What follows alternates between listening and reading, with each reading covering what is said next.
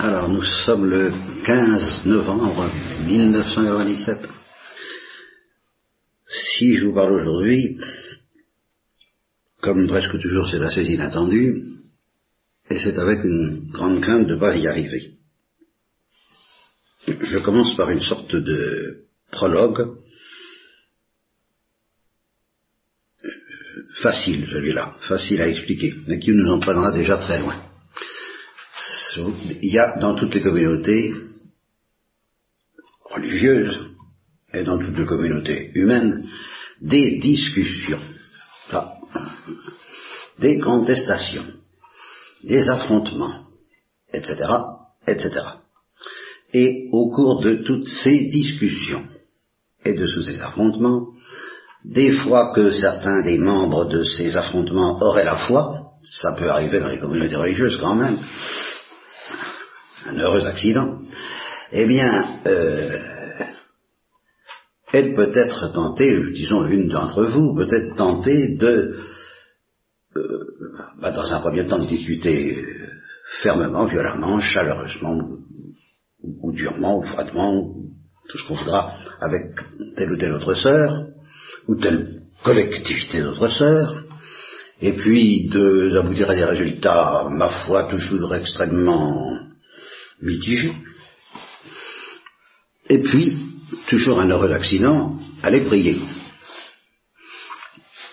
Et là, de dire à Dieu, c'est une prière que je ne vous décourage pas du tout de, prononcer, écoutez Seigneur, ou Jésus, ou Marie, dites-lui à cette sœur, ou dites-leur à ces sœurs, euh, ce que je ne sais pas leur dire. Bon, c'est pas mal comme prière, parce qu'il y a déjà un petit peu d'humilité là-dedans. C'est-à-dire que ce que je dis est parfaitement vrai, enfin tout au moins j'en suis très convaincu, jusqu'à preuve du contraire, ça peut changer, mais enfin pour le moment je suis bien convaincu que ça c'est la vérité, ça n'a pas l'air d'entrer, je dois, je reconnais que je lui prends très mal. Seigneur, je lui prends vraiment très mal. Je suis en dessous de tout.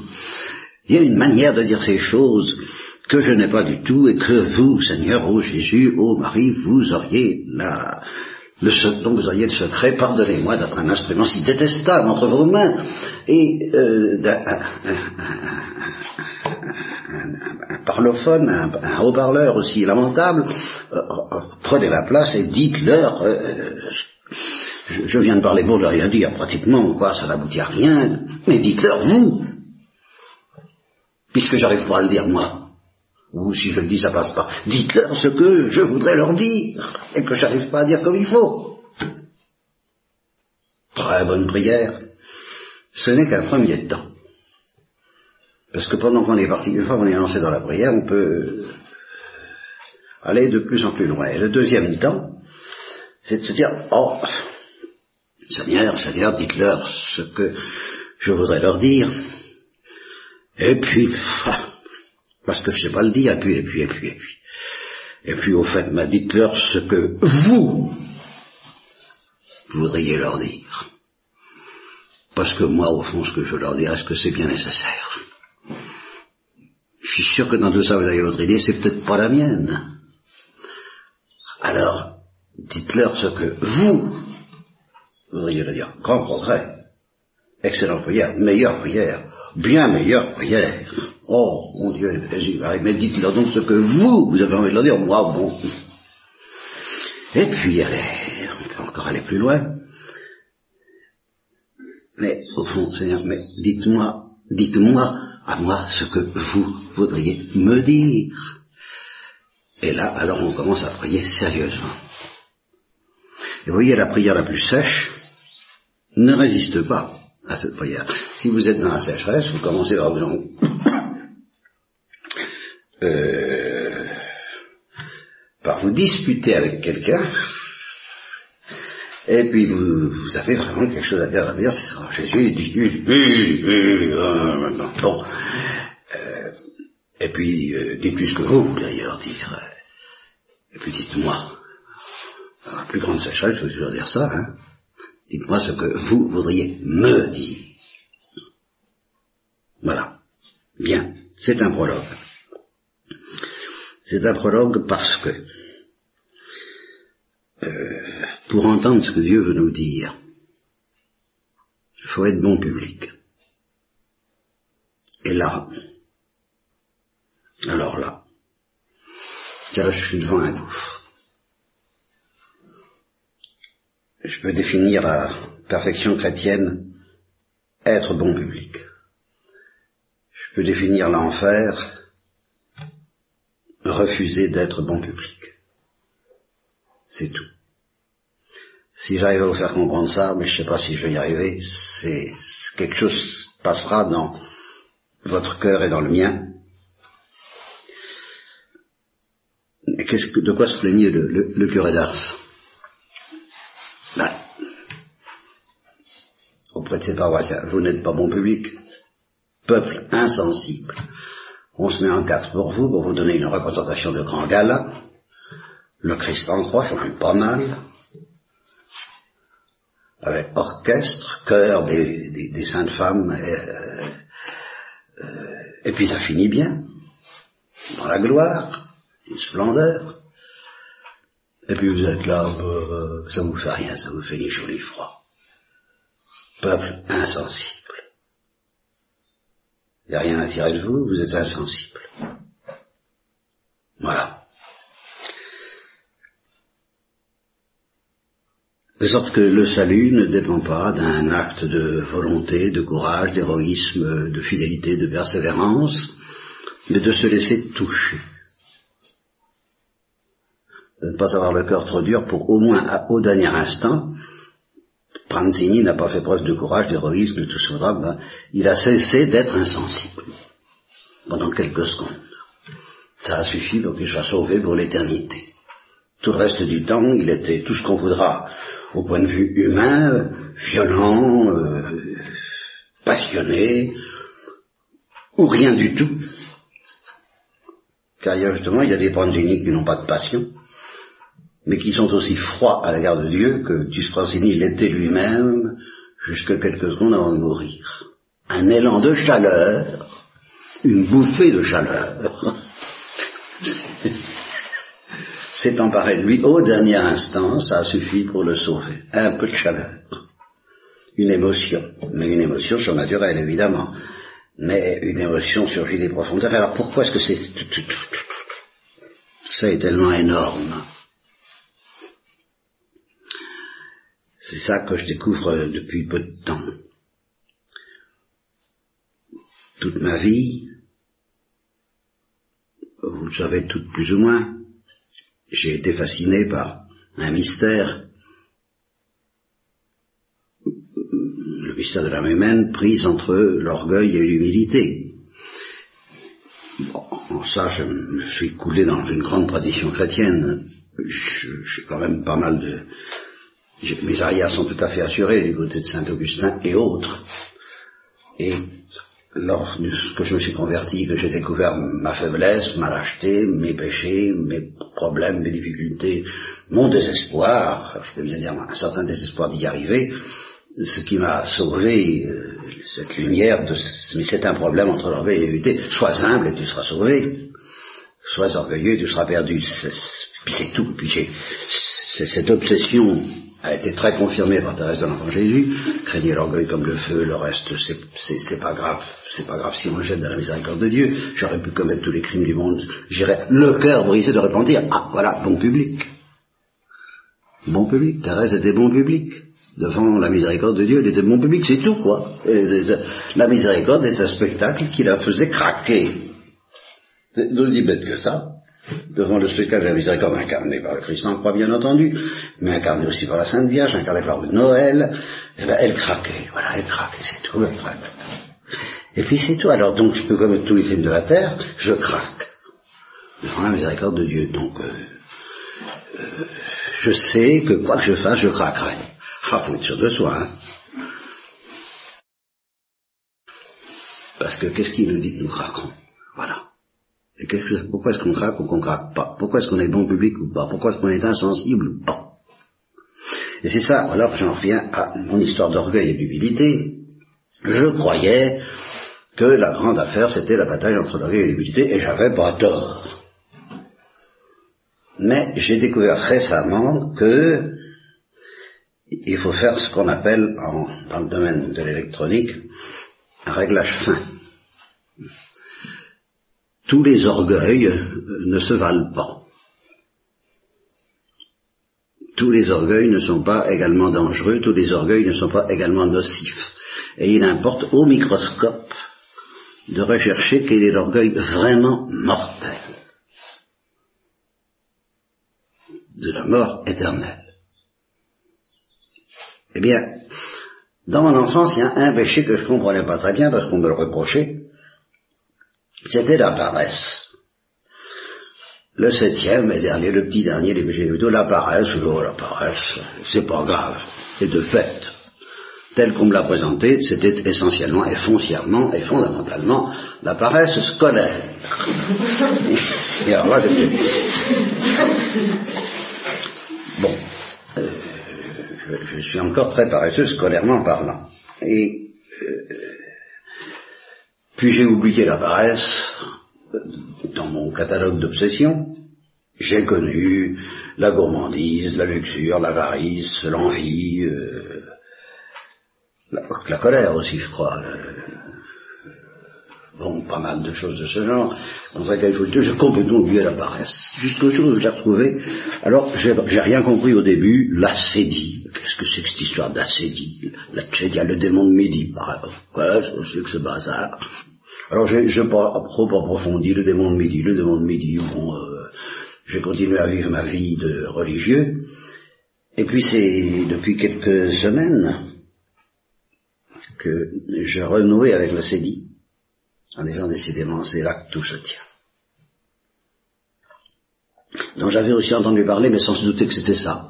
Sans me douter que c'était ça. J'avais 12 ans, je vois encore un prêtre euh, des, de Saint-Vincent de Paul où j'étais collégien, le collège Saint-Vincent de Paul de Rennes, et qui disait Ah, quand on a affaire à un malade, un des symptômes les plus inquiétants pour les médecins, il n'a plus d'appétit. Ah, s'il n'a plus d'appétit, alors là, c'est c'est fini, c'est, c'est très inquiétant. Pas d'appétit. Alors je me rappelle, pas d'appétit. Et là, il faut, euh, il, dit, il faut avoir de l'appétit au point de spirituel. Je dis, qu'est-ce que ça peut bien vouloir dire de l'appétit au point de spirituel Alors là, je n'y comprenais rien du tout. Et d'ailleurs, je me rends compte après coup que j'ai été secoué comme un prunier, plusieurs pruniers, depuis l'âge de 15 ans jusqu'à 25 ans, je me suis converti, et où euh, j'étais possédé par un formidable appétit du ciel dans lequel je ne serais jamais converti, et je ne savais pas. Je sais ce que c'est que l'appétit. Je commence à soupçonner que j'ai un appétit dévorant, que c'est une grâce qui m'a été donnée, que c'est une chance, qu'il ne faut surtout pas l'atteindre, oh là là, oh là là, et que si j'ai si peur de l'enfer, c'est en partie parce que j'ai un tel désir du ciel, ça c'est évident. Alors, je, oh oui, ça j'ai de l'appétit. Alors quand on a de l'appétit, par exemple, on peut se payer le luxe de beaucoup de péchés, pourvu qu'on ne perde pas l'appétit, parce que c'est par vertu de l'appétit qu'on reste un bon public. Oh là là, et alors voilà, je découvre qu'il y a des gens qui sont pas bons publics et qui, parce qu'ils n'ont pas d'appétit, ben, ça fonctionne pas. Et c'est beaucoup plus grave que l'orgueil qui fait du bruit. Parce que justement, je, dans un premier temps, je me dit, mais il n'y a pas que l'orgueil de dangereux. Là, c'est dit, c'est peut-être encore plus dangereux que l'orgueil. Voilà ce que je me suis dit dans un premier temps, alors j'ai toute ma vaisselle est par terre, vaisselle théologique, ce qui est très grave. Parce que, tout de même, j'y tiens ma vaisselle théologique. Qu'est-ce que je deviens S'il faut que je rechange tout, ne craignez plus l'orgueil, craignez la sédille. Suite alors. Alors, tout de même, je me suis penché sur cette question de la sédille. Euh, il y a quand même un lien entre l'orgueil et la sédille, c'est évident, il y a un lien. Il y a un lien. Et euh, finalement, la sédille, en tant que péché, je ne parle pas en tant que torpeur du, du ah, bah, évidemment il y a le péché originel qui fait qu'on est parlé, on, a, on a ce que saint Thomas appelle l'ebetudo spiritualis, la stupidité spirituelle, la stupidité surnaturelle. On nous parle des choses de Dieu, oh, oh, oh, oh, oh, oh. Bon, on n'y comprend rien. Ça c'est le péché originel, c'est pas la sédie. Alors c'est pas trop grave. c'est dit toute chose. Et alors justement, c'est autre chose qui est liée à l'orgueil, mais pas n'importe quel orgueil. Et voilà le lien. Et voilà pourquoi il faut que je fasse un réglage fin. Parce que l'orgueil dangereux, c'est pas l'orgueil qui fait du bruit. L'orgueil qui fait du bruit, c'est un orgueil, même s'il est intelligent, l'orgueil dominateur dont vous a parlé le père prédicateur, l'orgueil de la vanité dont vous a parlé le même père prédicateur, tous ces, tous ces orgueils-là font du bruit. Je te premier, je te dominer. Bon, on le dit ou on, ne le dit pas, en tout cas on le fait, et euh, ça se sent. On m'a accusé moi-même de prédominateur, et je le suis. De cet orgueil-là, j'ai ma dose. L'orgueil acédique, c'est autre chose. L'orgueil qui est à la racine de l'acédie, c'est-à-dire de la froideur. Et c'est un orgueil. Voilà. Ça suffirait presque pour que je vous laisse là-dessus, si j'étais méchant. Parce que cherchez. Cherchez. Vous-même. Parce que moi je cherche et je patauge tellement que vous pouvez bien vous donner un peu de mal aussi. Pour sortir de votre propre assédie éventuellement. Afin de vous dire quel lien y a-t-il entre l'orgueil et le fait de ne pas fonctionner affectivement sur les choses de Dieu et puis même quelquefois sur les choses humaines, dans la mesure où les choses humaines sont les choses de Dieu. Car si tu n'aimes pas ton prochain que tu vois, comment aimeras-tu Dieu que tu ne vois pas? Ça c'est le lien entre les choses humaines et Dieu. Et c'est pas un lien petit. Alors je vais vous raconter une histoire, plutôt je vais vous rappeler une histoire que j'ai déjà racontée je ne sais pas combien de fois. Avant de, vous la raconter, je prends dans l'évangile la parole du Christ qui dit vous n'êtes pas mon public. Et il le dit en toutes lettres. Et vous serez condamné parce que vous n'êtes pas mon public. Alors, vraiment, la troupe a fait tout ce qu'elle a pu pour vous satisfaire. On a commencé par chanter, danser, jouer, et vous n'avez pas voulu chanter danser avec nous. Alors on s'est mis à pleurer, et vous n'avez pas voulu pleurer avec nous. Euh, c'est dans l'évangile, ça, je n'invente pas. Hein bon.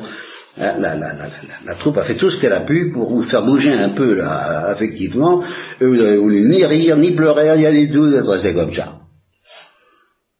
Alors là, attention, ça c'est l'enfer c'est le péché contre Saint-Esprit. C'est la mort de ne pas bouger. Bon, ça c'est dans l'évangile. Et puis il y a l'homme, euh, il y a quand il dit est-ce que je peux faire du bien, euh, vous me permettez de faire du bien le jour du sabbat euh, Et alors ils disent rien. Ah, ils disent pas, ils, discutent pas. Ils sont mais. Et là on sent qu'il est en colère. c'est dit dans l'évangile, il, regarde, il les regarde en colère et triste. Il n'y a rien à en tirer. Ils sont dans la série. Ils ne veulent pas être émus. Alors, je veux bien pour eux. Ils ne veulent pas bouger. Ils ne veulent pas se laisser déstabiliser. Ils restent inertes. Je fais tout ce que je peux pour les secouer, pour les toucher, pour leur faire peur ou pour les séduire, ils bougent pas. Il n'y a rien à faire. Sauf de temps en temps quelques-uns qui alors là sont complètement orgueilleux, idiots et stupides comme Pierre, ne rien de moi Satan. Mais ça va, on vit, on se comprend, on se bataille. Il y a quelque c'est la vie. On se fait mal, mais c'est la vie. Et les autres, rien. Le Christ en plein tout de même. Ah, Jérusalem, Jérusalem. Combien de fois j'ai essayé de faire quelque chose pour toi. il aurait fallu bouger. Si les miracles que j'accomplis devant vous avaient été accomplis devant de, de, sinon ils auraient été bon public, eux. Ils auraient été bon public, mais vous n'êtes rien, vous n'êtes pas public, vous voulez pas voir. Vous voulez voir, vous n'avez pas Dieu, des yeux pour ne pas voir. C'est ça pas être bon public. Vous avez des yeux, vous voyez rien. Pas bon public. Bon, alors, l'histoire que je vous ai souvent racontée, enfin, souvent, j'ai pu, elle est très humaine, c'est même pas une chrétienne qui m'a raconté ça, c'est une musulmane. C'est une musulmane médecin, euh, très sous influence et culture chrétienne parce qu'elle a fait ses études en France, mais j'étais au Maroc quand elle m'a raconté ça, elle m'a dit, bah oui, qu'est-ce que vous voulez, voilà, je travaillais avec tel médecin, et je travaillais sous, sous ses ordres, parce que j'étais son assistante, et on nous amène une vieille femme, en difficulté, il prescrit un médicament, j'examine la femme, je vois qu'elle est cardiaque, c'est dangereux ce médicament pour, cette femme. Et je lui ai dit, attention docteur, ce, médicament c'est dangereux, risqué de... Il dit non, non, non, non, je sais ce que je fais, euh, administrez-le. Bon, elle fait une syncope, il est au bord de la mort. On la ranime péniblement. Naturellement, il a complètement perdu la, la face, il est complètement humilié, mais il ne veut pas le savoir. Et recommencer. Et elle est morte, parce qu'on a recommencé. Cette histoire-là, je l'ai pas inventée, je l'ai entendue. Et j'ai entendu la conclusion de cette femme non chrétienne, très simple, qui avait dit qu'est-ce que que je fasse? Ben, Je me suis mis dans un coin et j'ai pleuré. Voilà, alors ça c'est être bon public. C'est ça être bon public. Pas besoin d'être chrétien. Il suffit d'être humain, mais être humain de cette dimension qui, au fin de compte, rejoint l'amour de Dieu pour nous. Il suffit d'avoir un cœur pas durci. Quant au médecin en question, si c'était un collègue qui avait fait la bêtise qu'il a faite, il aurait été le premier à dire mais c'est idiot. Il était suffisamment intelligent pour s'apercevoir qu'il était en train de faire une folie, même du point de vue d'un simple réalisme médical. Il n'y avait pas besoin de, s'attendrir euh, devant les deux orphelines ou le mélo, ou même de s'attendrir devant la mise de cette femme. Il ne lui était pas demandé d'être sentimental, il lui demandait d'être euh, sainement intelligent. Mais il ne pouvait plus parce que, c'est l'histoire du miroir dont je vous ai parlé, il, ne regardait plus que sa honte. Alors il ne voyait plus rien. Il n'a pas refusé voir la femme, il n'a pas dit je ne veux pas le savoir. Non, simplement, il a pratiqué ce que saint Thomas appelle à propos du péché des anges la non-considération il n'a pas pris en considération cette femme, il n'a pris en considération que sa honte. Je continue. Ça, c'est la sédie. C'est pas le fait, c'est pas l'acte d'orgueil lui-même, c'est cette non-considération. Je ne veux pas me laisser toucher, je ne veux pas me laisser bousculer, je ne veux pas me laisser déstabiliser, je ne veux pas me laisser humilier. Et c'est ainsi que je découvre qu'il y a une forme de l'orgueil qui est euh, pas une, forme ou un fruit ou une manifestation, enfin qui est la plus toxique, la plus nocive, la plus épouvantable, et qui résiste à toutes les humiliations. C'est ça qui est terrible. Parce que l'orgueil, comment est-ce qu'on lutte contre l'orgueil? En l'humiliant. Mais quand on vous humilie, l'orgueil humilié, qu'est-ce qu'il peut faire? S'il ne veut pas mourir, s'il ne veut pas mourir, eh ben, il peut toujours sauver les meubles. Il se replie sur soi, le replie sur soi. Et puis il sauve les meubles, euh, il sauve ce qui peut être sauvé dans, la bataille, dans la débâcle. Et, il entre en mutisme, soit pour, pour, sauver euh, une image de marque qui est évidemment très compromise, mais bon, ben, euh, vous n'arriverez jamais à faire lâcher. Plus vous essaierez d'humilier l'orgueil, plus il se repliera sur lui pour sauver ce qui peut encore être sauvé. Il n'y a qu'un seul poison absolument mortel pour l'orgueil ascédique, cet orgueil-là, qui se replie sur lui-même, qui, oh, qui, ne, proteste pas, qui ne crie pas, qui, ne... Euh, je, connais des gens très, très, très modestes, très discrets, très silencieux, très, très humbles, en apparence.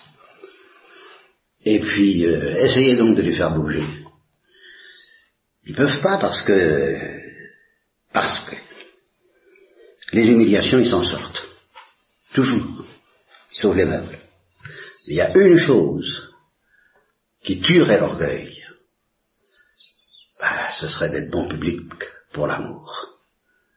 Ou pour la peur, mais ça se tient c'est de se mettre à sortir d'eux-mêmes pour regarder un peu, se laisser bouleverser, toucher. Alors ça, l'orgueil en serait mort. Il pourrait plus se regarder parce que je vous l'ai dit dans le miroir. comme par hasard, providentiellement, pour, des raisons purement techniques, j'ai réécouté la conférence sur le miroir et justement j'ai dit comment faire pour ne plus se regarder? Ben, il n'y a qu'une manière de faire, c'est de regarder autre chose de plus intéressant. Dieu qui nous aime et de le convoiter. Si on a faim d'un gâteau, euh, on pense au gâteau, on pense plus à soi eh bien, il y a des gens qui ne peuvent plus penser au gâteau parce qu'ils pensent trop à eux. Même si vous leur proposez un gâteau ou si vous leur proposez quelque chose de terrorisant, ils seront terrorisés cinq minutes, puis dès que ça, la terreur aura un peu, sera un peu calmée, paf, ils oublieront systématiquement tout ce qui n'est pas eux. En silence, modestement, silencieusement, ils sont inentamables. Voilà ce dont j'ai peur est ce que j'appelle le péché contre le Saint-Esprit, l'orgueil ascétique.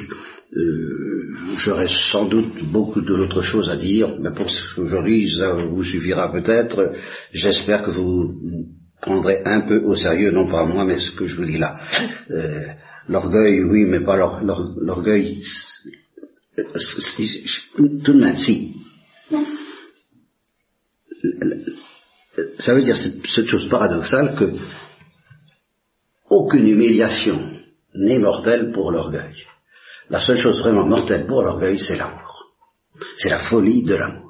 Et c'est pour ça que les anges ne pouvaient être mis en péril que par la folie de l'amour. Parce que leur rien ne pouvait les humilier d'autres. Et les anges se contemplaient de manière éperdue et inévitable. C'est la fameuse parole de ce converti dont je parlais dans cette conférence du miroir, qui, ayant vu son âme en état de grâce pendant un quart de seconde, était tellement ébloui par la beauté qu'il a senti une complaisance mortelle. Bon, ben cette complaisance, les gens, tous les anges l'avaient. Ils avaient la contemplation de leur splendeur, mais comment Mais c'était absolument à devenir fou. De, de, de, de, béatitude de se voir une telle beauté, mais ils étaient ivres de leur propre beauté, et il n'y avait pas moyen de faire autrement. Ils ont tous été, y compris les bons. Et là, Dieu leur dit, allez, oublie tout ça pour la folie de l'amour eh ben, ne plus se regarder, ça, ne plus regarder cette beauté pour, pour, pour quelque chose qui n'a pas de saveur encore, qu'il aura une fois qu'on aura passé la frontière. Mais tant qu'on n'a pas passé la frontière, il faut croire à la promesse, et que la promesse nous touche, nous touche suffisamment pour nous faire bouger, pour nous déstabiliser, pour, pour faire mourir quelque chose qui ne s'appelle pas encore l'orgueil, mais qui va le devenir si on ne veut pas se laisser toucher bouleversé, déstabilisé, déséquilibré par la folie de l'amour. Il n'y a que ça qui peut mettre les anges en péril, la folie de l'amour. Eh bien, l'orgueil ascétique, c'est de l'orgueil qui ne se laisse pas déstabiliser par la folie de l'amour. Tout le reste, il encaisse, mais la folie de l'amour, non.